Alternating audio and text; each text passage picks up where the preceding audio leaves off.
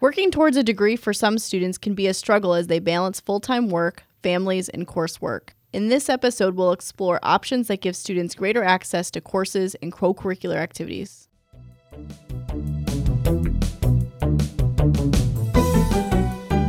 Thanks for joining us for Tea for Teaching, an informal discussion of innovative and effective practices in teaching and learning. This podcast series is hosted by John Kane, an economist, and Rebecca Mushtare, the graphic designer. Together, we run the Center for Excellence in Learning and Teaching at the State University of New York at Oswego.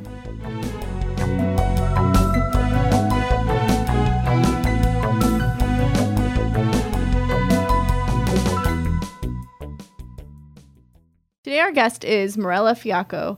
Morella is a healthcare management instructor and curriculum coordinator for the healthcare management program at SUNY Canton. She is also the first instructor in this program to teach a flex course. Welcome, Morella. Thank you. Thank you for having me.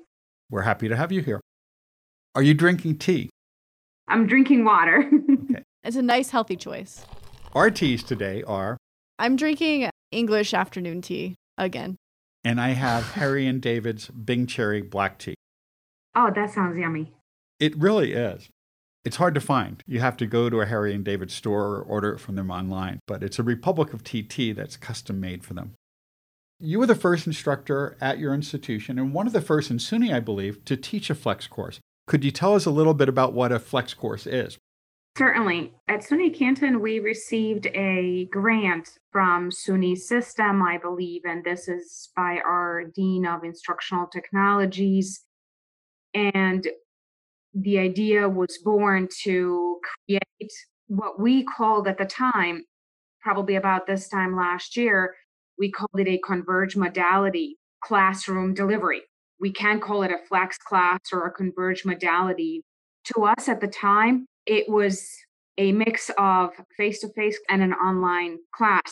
So we have students in a face to face class and students in an online class. Students in an online class can watch the video live or they can watch a recording later face to face students. If they are not in attendance could watch a recording later. It's really a mix and when you say a flex course that's what it is. It provides flexibility. A flex course then is a combination of a face to face and an online class.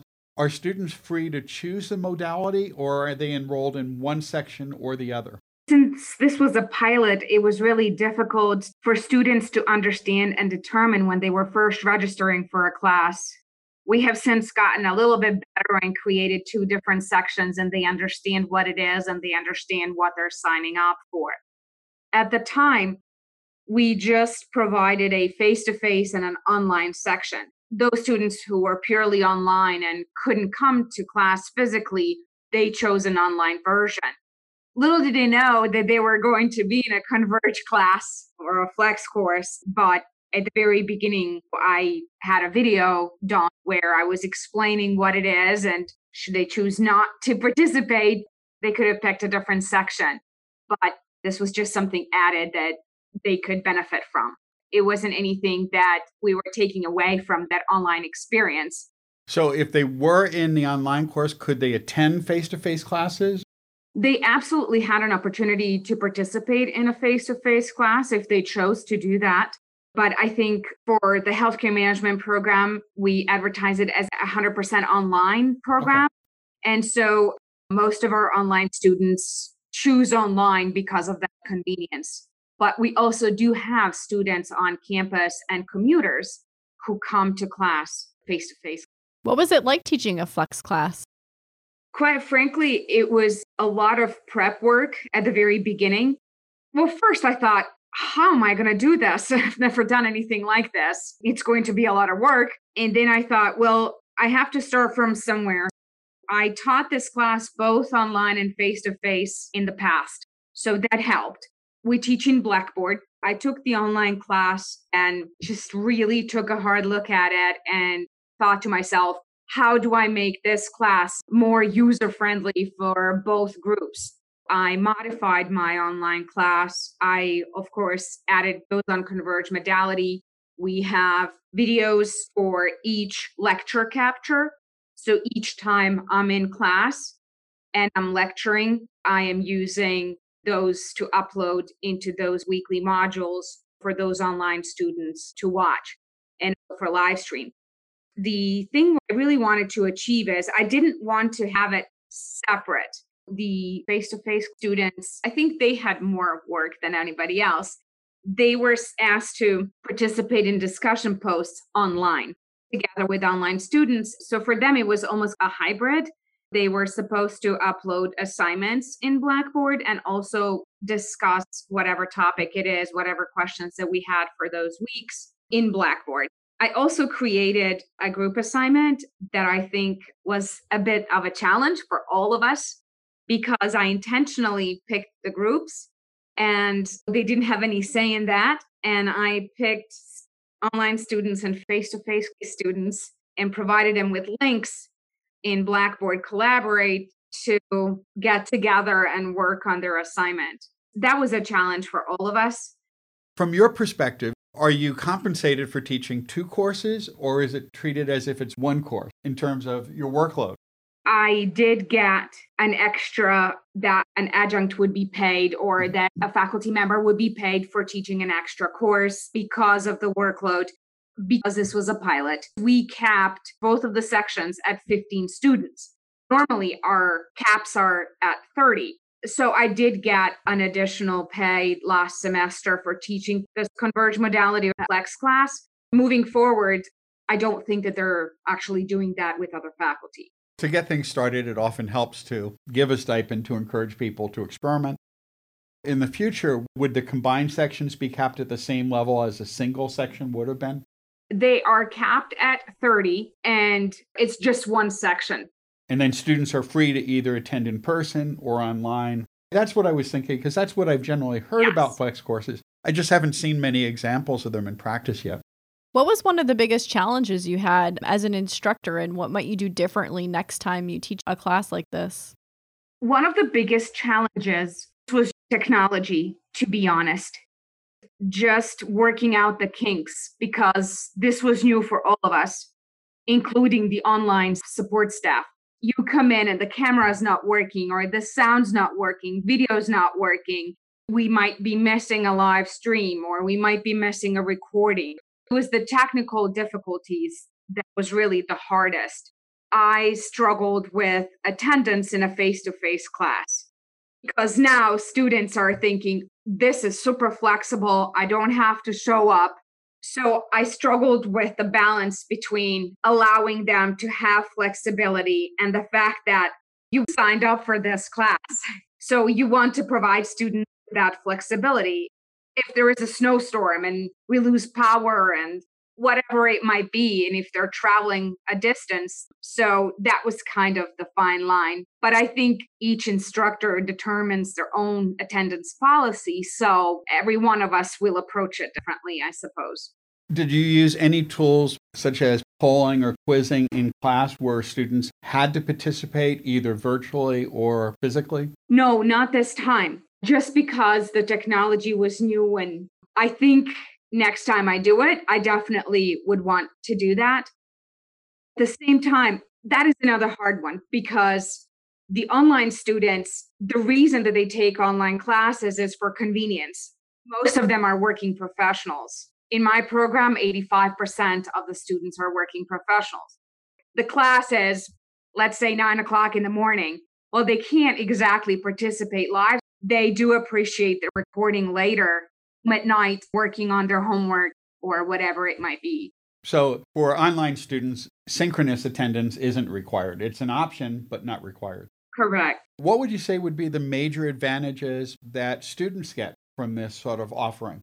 I think the greatest advantage for online students specifically is the lecture capture if there are any misunderstandings about the assignments, whatever it might be, they actually get a lecture instead of being self taught. If you think about a purely online class.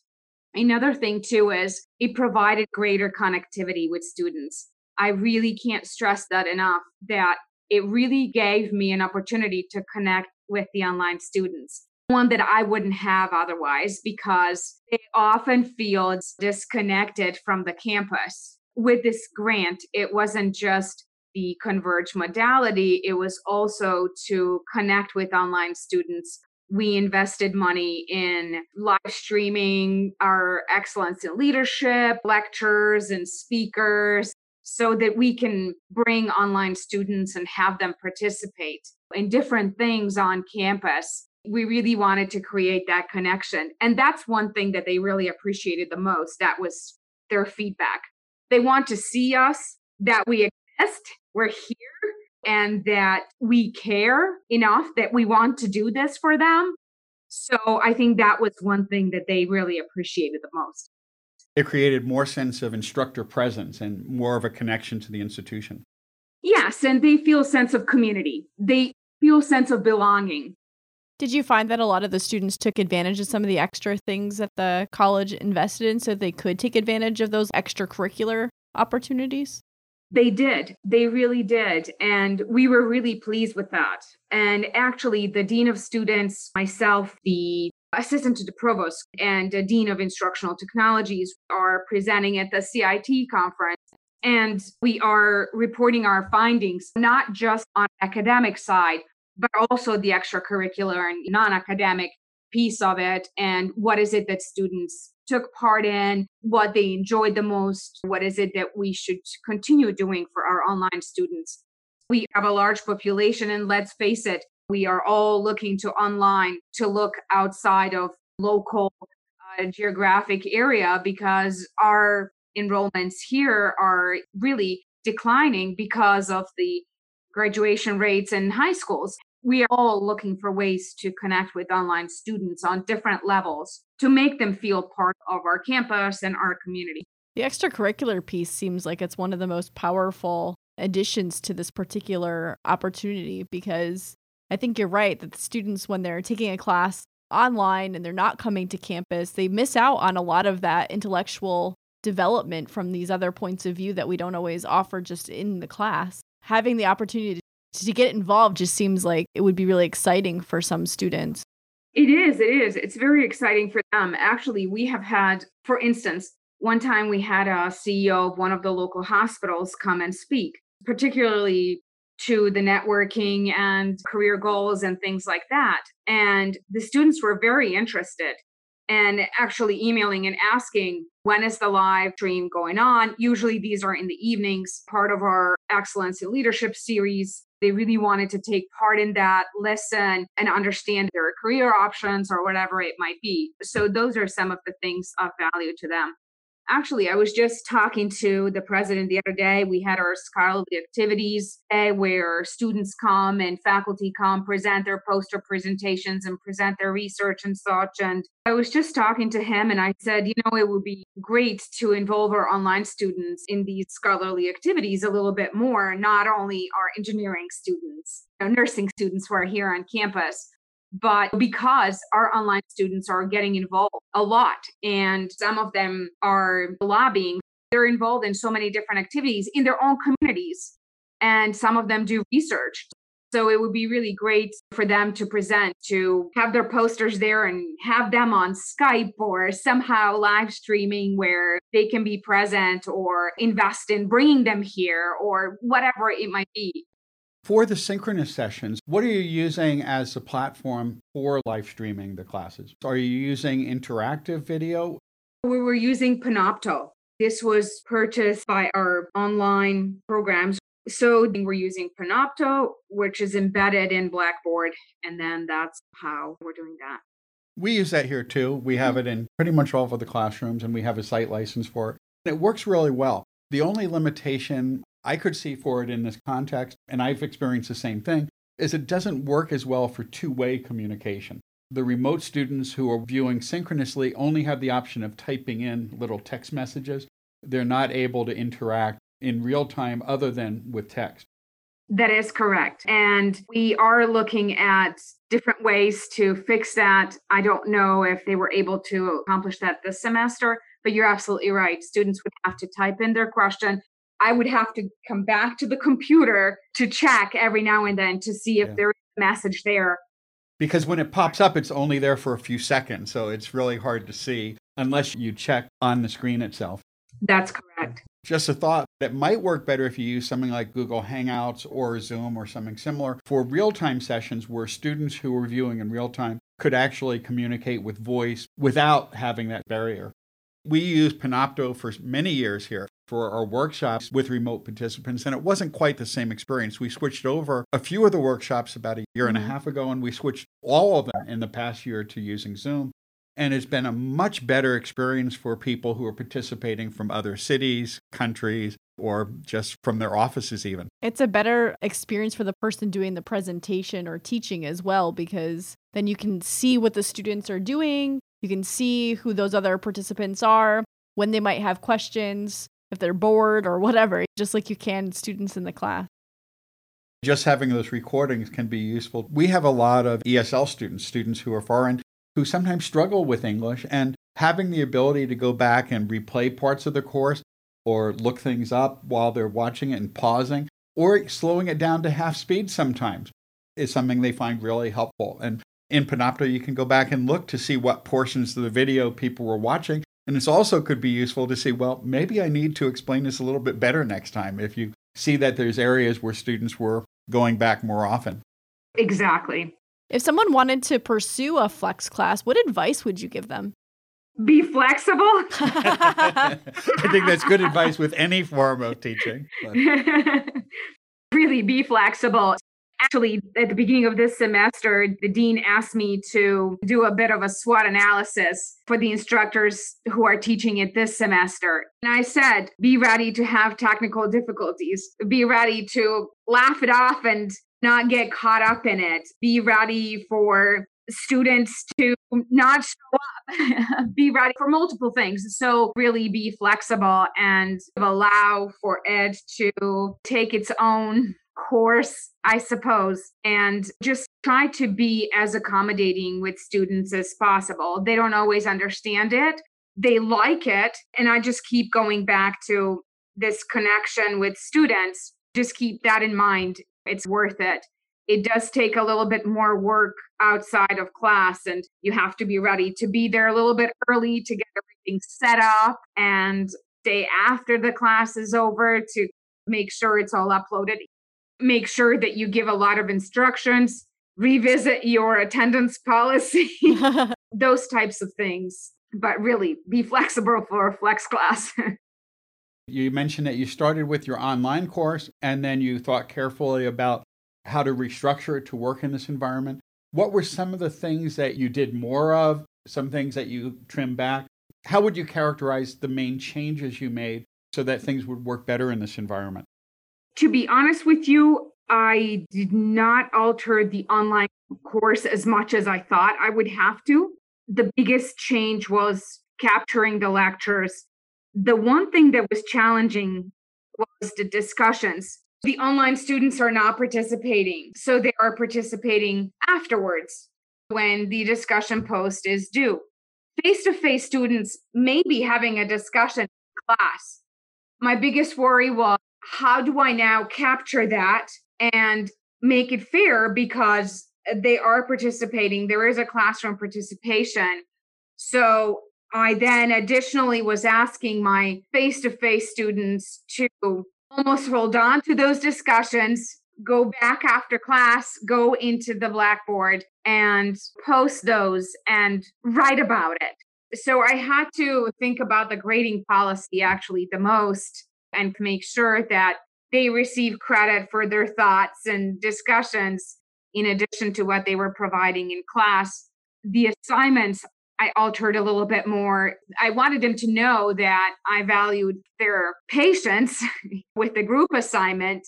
So I gave more weight to that assignment. And I know some of them really saw a benefit to it. There was a student or two who complained about it.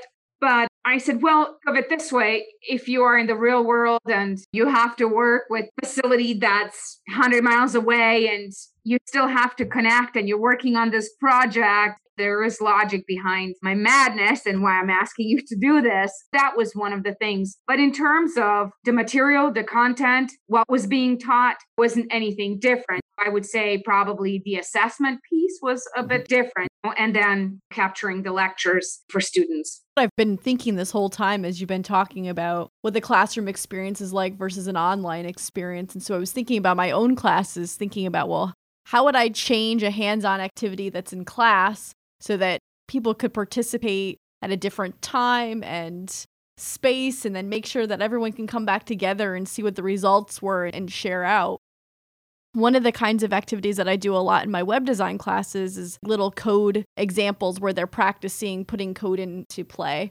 And I guess what I've discovered is over the course of this semester, I started doing things in a more flexible way because I realized that my mix of students was a lot more diverse than it had been in the past. I had students from different majors that I hadn't had in the past before. And to accommodate that, I started giving out little exercises, giving some time in class, giving some tips out in a lecture that I could easily have shared out to online students, and then having students finish the exercise for homework, taking the tips into place, and then coming back and going over the example or going over the results the following class period.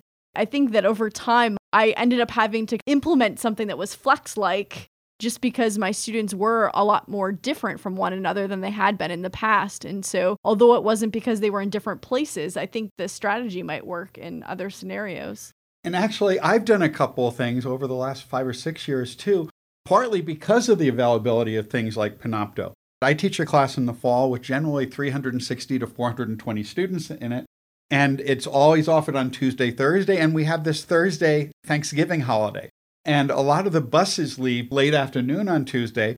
And often there aren't a lot of students in class. And a lot of classes on campus end up being canceled effectively or not covering anything substantive on that day. And I never wanted to miss that class. So, what I've been doing is in my class, we use clicker questions. But now that over the last several years, over half of the students use mobile apps for it, they don't have to physically be there. So each Tuesday before Thanksgiving, when I have class, I may have half or two thirds of my students, sometimes even three quarters of them, not physically present, but I've had up to 150 students who've been watching the video stream on Panopto and participating in the clicker quizzes all through the class. They don't have to miss the class. And I've had students who are on vacation I've had students on cruises. I had students participating on that Tuesday class while they were on a family vacation in Florida, for example. Or on uh, the bus somewhere, right?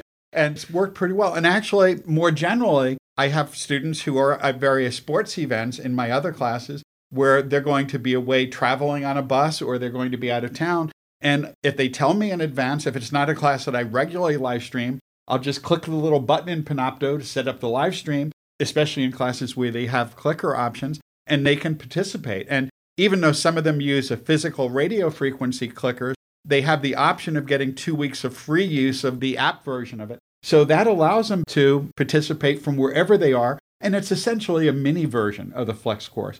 Going back to Rebecca's comment, the other case where I did something very similar in some ways to yours is I taught a COIL course, which was jointly offered with an instructor in Mexico. My class was an online class, her class was a face to face class, but we had some common components where they were working in groups. Most of their work was done asynchronously, but they worked in small groups synchronously with each other. And there was a lot of benefits from that. And the students really enjoyed that community, especially the cross cultural community where they were working with students from another country.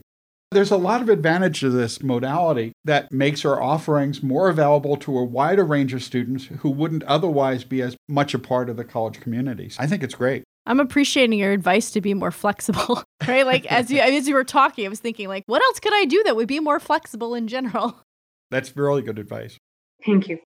How many classes are now being offered? Yours was the first class. I think that was in the fall, wasn't it? That was in the fall. Yes. Right now we have I believe, two classes from the School of Business and Liberal Arts. One is a finance course, the other one is economics. And uh, we also have classes in the criminal justice and law enforcement leadership from the School of Health and Sciences, and they are using the classroom. And interestingly enough, I think some instructors are using the technology in the classroom similar to some of the things that you described, whether it's Clicker, whether it's using it for different group projects and things like that. My class was just intro to healthcare management. It wasn't anything super exciting. As opposed to economics, yes. As opposed to My students might disagree with that. as I was going through the semester, I thought to myself that perhaps greater value in this type of delivery lies in courses such as finance and math and economics, where students may struggle with the concept. They really need to pay attention and they really need to be tuned in to the videos and watching it and rewinding it and whatever they have to do to get it and to understand the concept. I think for them, it may be a little bit more of value versus teaching yourself some concepts that may not be as abstract or as hard to understand. I think even toward the end of the semester, I was thinking there are so many things that I would do differently, provided that we might alter the technology and have it where students can be interacting and asking questions I really wanted that classroom interaction to be better or to foster more of it rather than just online students watching it later and listening to other students having a discussion. And then I was thinking, well, how can they participate? So there are a lot of ideas. Of course, everything in hindsight is different. Some of the things that you might do differently and have them build more of a connection, I suppose, between the face to face and online students. But having your group projects, I think, is a good way of doing that because then it does provide those connections for both groups of students. Yeah, they really enjoyed that. And I think they learned a lot from each other.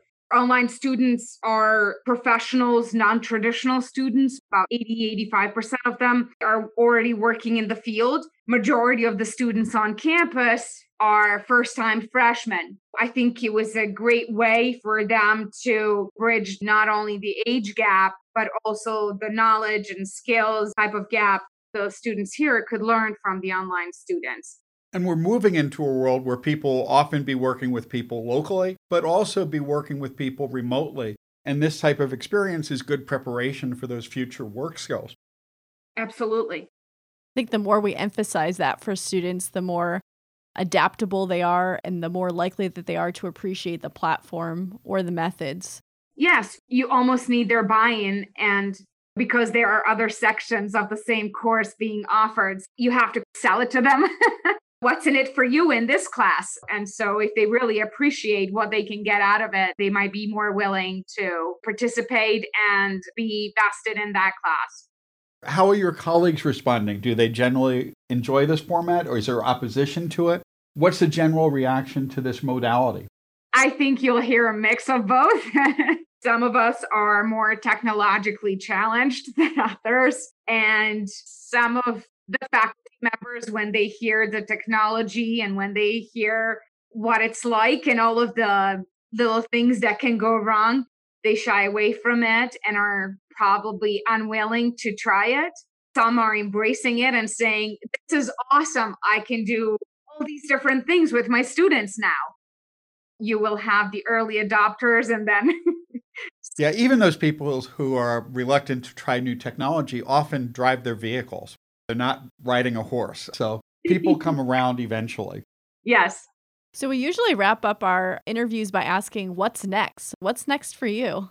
I would like to do a converged modality or a flat class model in some of my upper level courses and try to get our other faculty in the program to use this modality, especially, for instance, healthcare finance courses where we use simulation. I think those would be some of the things that I would like to experiment with and try that and see how students respond to it and whether we have a good response.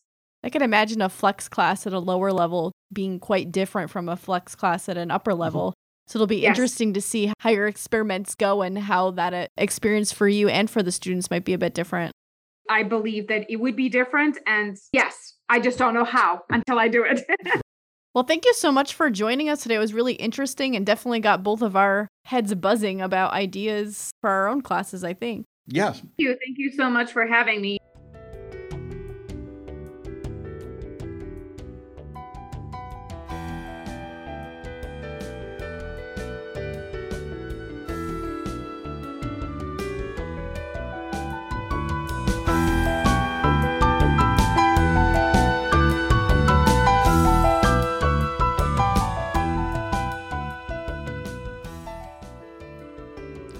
If you've enjoyed this podcast, please subscribe and leave a review on iTunes or your favorite podcast service. To continue the conversation, join us on our Tea for Teaching Facebook page. You can find show notes, transcripts, and other materials on teaforteaching.com. Music by Michael Gary Brewer.